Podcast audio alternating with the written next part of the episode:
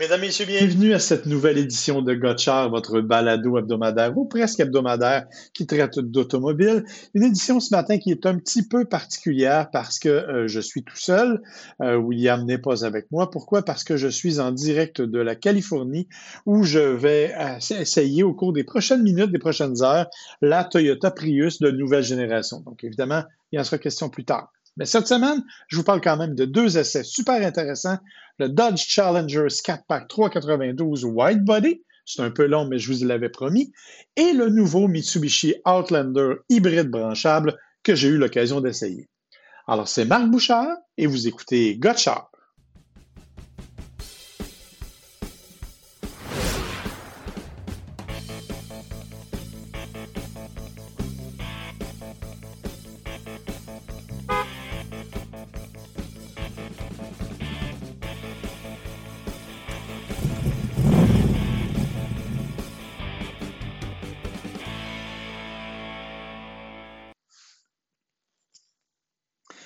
Et oui, alors évidemment, comme je vous l'ai dit, c'est une édition un peu spéciale qui va être aussi un peu plus courte euh, parce que, bon, cette semaine, William va se joindre à moi. La semaine prochaine, il va vous parler de son essai de la Mustang Mach-E, avec laquelle il a eu pas mal de plaisir, mais aussi avec laquelle il s'est un peu battu, il faut bien le dire.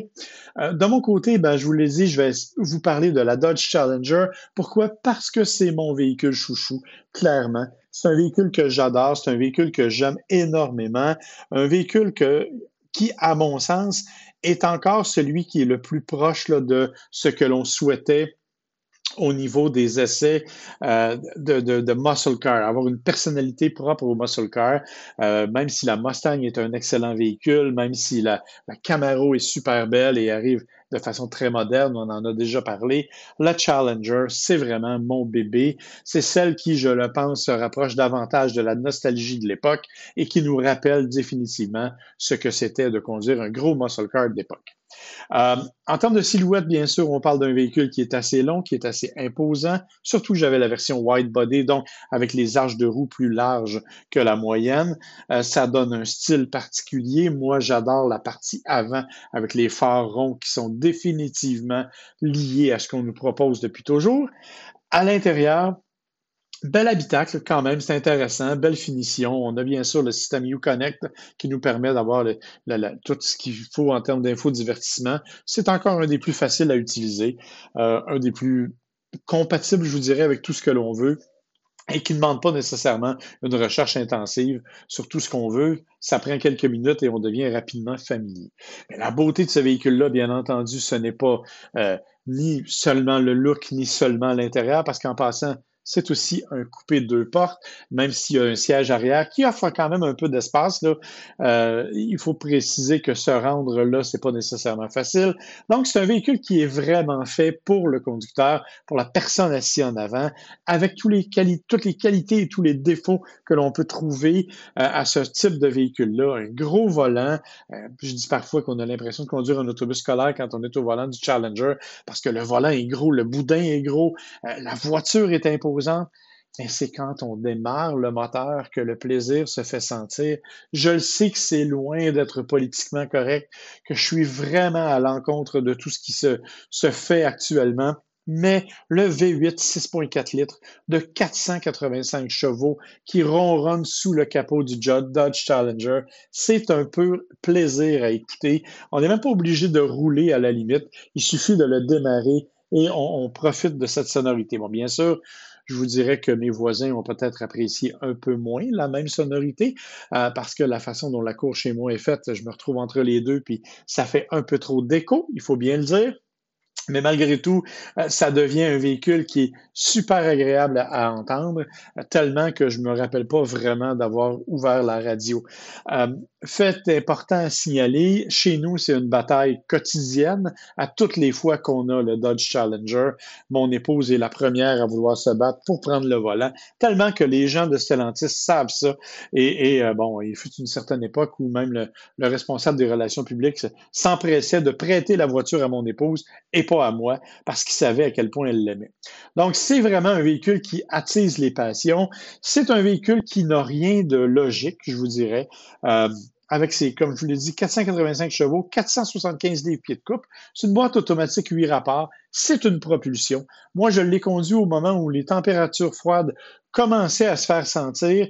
Et quand on n'a pas vraiment réchauffé les pneus, ben clairement, il faut y aller avec une certaine douceur sur les accélérations au risque de se retrouver vraiment dans une mauvaise posture.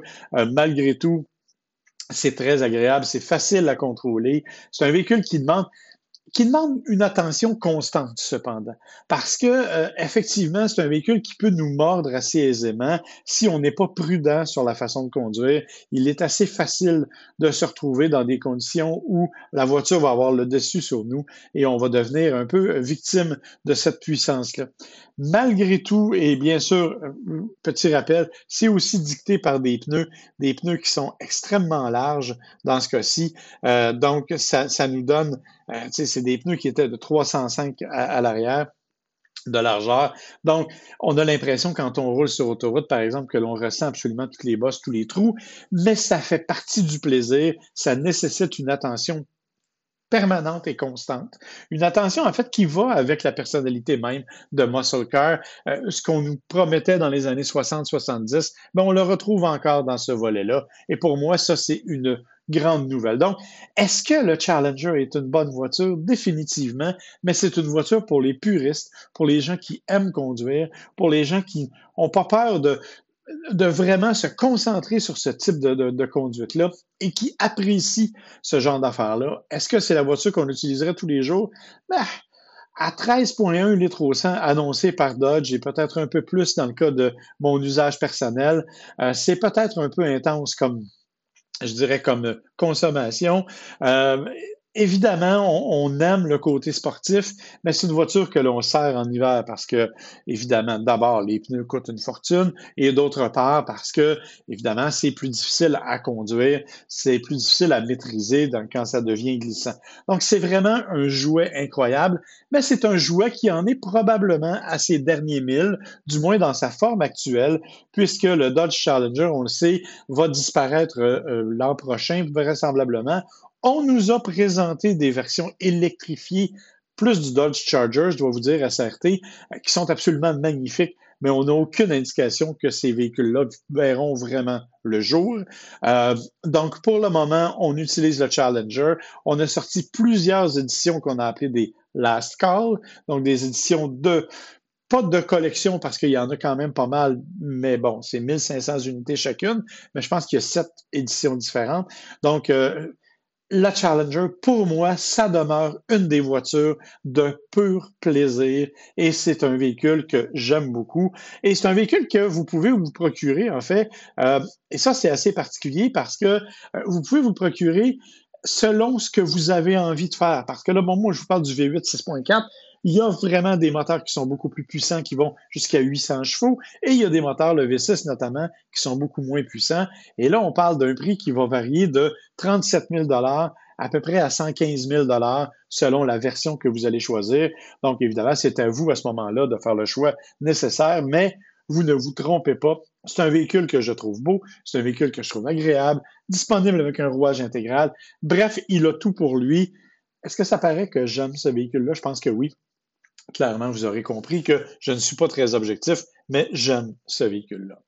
Euh, là, on va aller dans une autre, euh, une autre tendance, mais un véhicule, un véhicule qui était extrêmement attendu cette année, c'est le Mitsubishi Outlander PHEV, donc le Plug-in Hybrid Electric Vehicle, un véhicule qui est conçu évidemment pour l'économie de carburant, un peu pour la puissance aussi, mais c'est un véhicule que l'on attendait parce que dans la catégorie des VUS, c'est, ça devient très difficile, vous le savez, si vous voulez un RAV4 Prime, il faut s'y prendre de bonheur et presque gagner à la loterie pour être capable d'en avoir un dans des délais qui ont un peu d'allure.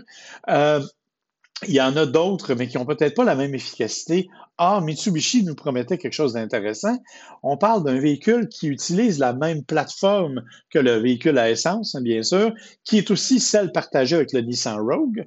La particularité, cependant, c'est que parce que c'est un hybride branchable, à rouage intégral. Le SAWC pour le Super All-Wheel Control de Mitsubishi, on va y revenir, euh, a fallu mettre un deuxième moteur à l'arrière et pour faire ça, on a dû modifier la plateforme en conséquence. Évidemment, il faut aussi loger la batterie, nouvelle batterie de 20 kWh.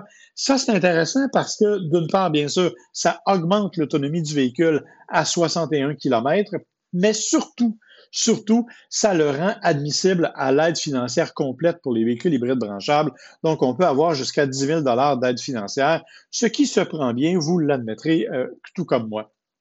Donc, ce véhicule-là, on l'attendait parce que c'est un véhicule 7 places, même si les deux places arrière, je dois l'avouer, sont assez limitées. Euh, honnêtement, c'est une banquette qu'on va utiliser trois fois par année pour dépanner et on ne veut pas trop l'utiliser parce que les appuis-têtes sont tellement gros que ça bloque toute visibilité vers l'arrière. Donc, euh, on essaie autant que possible de ne pas trop s'en servir, mais ça peut dépanner quand on en a besoin. Sinon, on abaisse cette banquette-là et on se retrouve avec un espace de chargement qui est très, très, très intéressant. En termes de look, le Outlander est un peu controversé. Certaines personnes l'adorent, d'autres l'aiment beaucoup moins. Euh, moi, j'aime bien, même si effectivement les phares avant et l'abondance de chrome dans certaines versions, c'est un peu trop. Mais bon, le style, c'est à question de goût, évidemment. Euh, je dis toujours que moi, je me trouve beau, donc euh, si je suis pas une référence dans ce monde-là. Euh, évidemment, dans le cas du Outlander, ben là, c'est une question de choix. Par contre, à l'intérieur, vous devez remarquer la beauté de l'habitacle. On a vraiment fait un effort en termes de, finition, en termes de qualité de matériaux. On a vraiment quelque chose de très, très intéressant qui vaut la peine d'être regardé. Un grand écran euh, super agréable à utiliser, un peu lent cependant en réaction, mais on finit quand même par s'y habituer, par s'y retrouver assez facilement et ça devient donc euh, un habitacle très confortable. Évidemment, nous, on nous a fait essayer la version GT Premium, qui est la plus élevée de toutes, euh, incluant même un toit double couleur. Bon, bref, on avait vraiment la totale.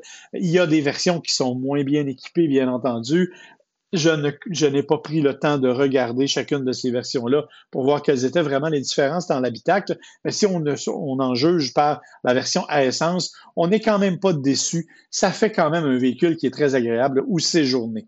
Euh, ce que vous voulez savoir, c'est bien sûr quelle est la qualité du moteur électrique et de l'usage électrique de ce véhicule-là. Je peux vous confirmer que c'est un véhicule qui fonctionne très bien qui a ses défauts, bien entendu. Bon, et, je vais vous raconter toute l'histoire. C'est-à-dire que moi, quand j'ai essayé ce véhicule-là, c'était dans la région de Vancouver. Euh, vous avez peut-être lu l'actualité récente.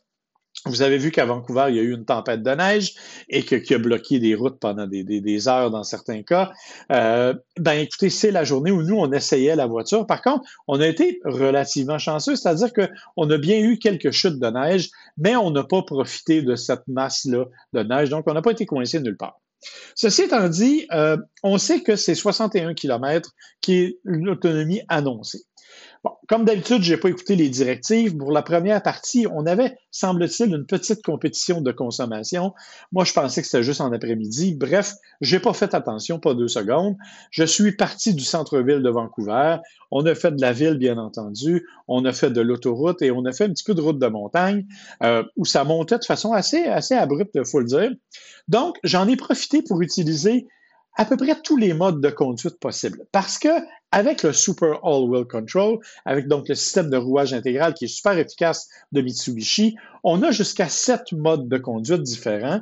Ça nous permet donc de passer du mode tarmac au mode gravel, au mode neige, bien entendu, et au mode power, qui, vous l'aurez compris, euh, fait appel à plus de ressources, donc qui évidemment diminue autant la consommation, l'autonomie de la batterie. Euh, quand on est arrivé en haut, il nous restait 35 km à peu près d'autonomie pour avoir fait une quarantaine de kilomètres. Donc, on était on a quand même bien fait ça. Pourquoi? Ben, parce qu'on a tout simplement sauvegardé notre énergie pendant un bout de temps parce qu'on utilisait le mode power. Le défaut, c'est quand je suis arrivé en haut, oui, il me restait de l'électricité, mais j'étais à 9,8 litres au 100 de consommation, ce qui est assez élevé parce que euh, il faut préciser qu'il y a un moteur 4 cylindres 2.4 litres qui n'est pas un moteur très récent au niveau du Outlander, donc qui n'est pas nécessairement le plus économique d'entre tous. Dans l'après-midi, avec mon collègue, on a décidé de respecter un peu plus les directives. Et là, on a misé sur, bien sûr, les, différents modes de conduite, même si on s'en est beaucoup moins servi. Par contre, on a aussi misé sur les cinq niveaux de régénération au freinage pour récupérer de l'électricité. Donc, entre autres, en utilisant ce qu'on appelle la, pédale intelligente qui nous permet de récupérer justement le maximum d'électricité. Et on a aussi utilisé les modes, le mode save, le mode charge est peut-être moins recommandé. C'est un mode qui vous permet d'utiliser le moteur essence pour recharger votre batterie. En gros, vous brûlez du gaz pour faire de l'électricité. Ce n'est pas nécessairement une bonne idée, mais c'est possible de le faire. Vous avez le mode hybride traditionnel et le mode 100% électrique. En maximisant l'usage de ces modes-là, en conduisant de façon peut-être un peu plus, un peu moins appuyée, ben, on a terminé la journée à 6,4 litres au 100, ce qui est quand même une consommation assez digne de mention pour un véhicule qui a cette, cette disposition-là, cette, cette imposante présence parce qu'il est quand même assez gros, le Outlander PHEV. Donc, on a quand même un véhicule qui a fait vraiment, vraiment le travail à 6,4 litres au 100. Finalement, tant et si bien qu'on est arrivé deuxième au fameux concours de, consommation. Pourquoi? Ben parce que ceux qui sont arrivés premiers ont décidé d'être complètement craqués et d'éteindre le chauffage. Euh, eux ont fait 5,4, mais probablement qu'ils ont une grippe encore aujourd'hui au moment où on se parle. Bref, à 6,4 litres, c'était quand même satisfaisant, mais ça a demandé une certaine attention et un certain usage des particularités du véhicule. Donc, tout ça pour vous dire que si vous êtes prêt à faire attention, vous allez être capable d'avoir de bonnes consommations avec ce véhicule-là qui se recharge, bien sûr, sur une borne de niveau 2 traditionnelle, va prendre 6 heures et demie ou à peu près, mais est le seul VUS aussi qui se recharge complètement sur une, ben pas complètement, mais sur une borne de niveau 3, une borne publique.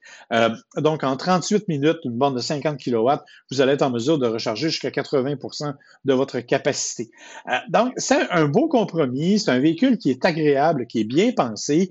Le moteur à essence aurait peut-être avantage d'être un peu plus économique, mais dans l'ensemble, c'est un véhicule dont le roulement est fort agréable, euh, que j'ai beaucoup apprécié, bien entendu, et qui définitivement remplit ses promesses, en tout cas, du moins en termes d'autonomie, quand on l'utilise de façon raisonnable et raisonnée. en termes de prix, c'est certain qu'il part de 46 à 55 000 ou à peu près. Évidemment, là, c'est une, approximation. Je vous rappelle qu'il est admissible à 10 000 d'aide financière de la part des deux gouvernements. Et on dit du côté de chez Mitsubishi, bien sûr, qu'il sera disponible et qu'il y en aura de disponible. Ça, ça reste bien sûr à prouver. Et petit détail quand même que son importance, c'est un Mitsubishi. Ça veut donc dire 10 ans de garantie pour le véhicule et 10 ans pour la batterie aussi, parce que je sais que ça fait peur à bien des gens, euh, cette idée-là de batterie. Donc, euh, rassurez-vous, c'est 10 années qui vont être disponibles pour le Mitsubishi Outlander PHEV. Donc, euh, je dirais mission accomplie pour le Mitsubishi Outlander PHEV qui va arriver chez les concessionnaires vraisemblablement au moment où on se parle. Euh, donc, c'est peut-être un bon choix si vous êtes à la recherche d'un VUS, un vrai VUS avec une bonne capacité intérieure et qui a du style quand même, si vous aimez ce genre-là.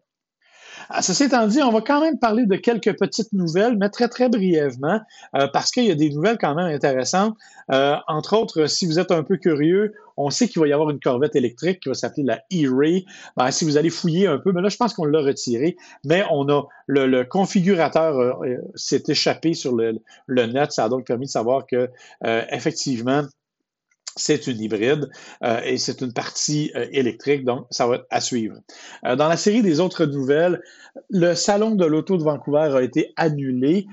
c'est pas une bonne nouvelle parce que bien sûr, on sait il y avait a trois grands salons, quatre si on inclut celui de Québec, là, Montréal, Toronto, Vancouver et Québec. on attend toujours des confirmations pour celui de Québec. Celui de Montréal, on sait déjà qu'il est uniquement sur un seul plancher. Euh, donc, évidemment, il y a pas mal d'amateurs qui vont peut-être euh, se poser des questions à savoir s'ils vont aller visiter ou non, parce que plusieurs marques n'y seront pas.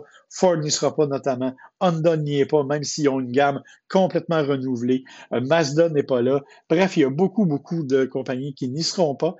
ça reste à voir donc ce qui va se passer pour les salons de l'auto à Montréal et à Toronto, même si techniquement et officiellement, euh, c'est fait, c'est confirmé, il va être là, mais bon, on verra ce que ça va donner. Et enfin, une dernière toute petite, toute petite nouvelle. Vous le savez, Volvo fait dans l'électrique. Ils ont présenté récemment le EX90, qui est un mélange de technologies absolument spectaculaire. Ben, on nous dit qu'on va arriver avec un petit VUS qui va s'appeler le EX30, qui va être un sous-compact, euh, qui va marier la même technologie de sécurité, entre autres, avec la technologie électrique. Donc, encore une fois, si vous êtes amateur de Volvo, c'est un bon choix pour vous. Alors voilà qui met fin à cette petite émission euh, de Gotchard. Euh, Évidemment, la prochaine fois, on va espérer que William va être avec moi. Je dois vous dire qu'on avait enregistré un épisode la semaine dernière, mais que comme j'ai pas écouté William, j'ai eu des problèmes techniques et je ne les ai pas respectés. Bref, on n'a jamais été capable de le diffuser. On, on doit donc le reprendre. Euh, mais rassurez-vous, William est toujours disponible avec moi et on est toujours là pour répondre à vos questions sur nos pages Facebook ou sur la page Facebook euh, Podcast, bien entendu. Et on vous invite à vous abonner, à aller nous écouter Spotify, Google, euh, Amazon Music, Apple, Apple Podcast, bien sûr, et à nous envoyer des avis, des questions ça nous fait toujours plaisir si vous en avez. Et bien sûr, de nous, d'aller nous mettre un 5 étoiles si ça vous tente, euh, parce que ça nous aide, bien entendu. On a connu vraiment un certain regain au cours des dernières semaines. On est très heureux de savoir que vous êtes avec nous. Alors voilà qui met fin à cette édition. On vous dit à la semaine prochaine.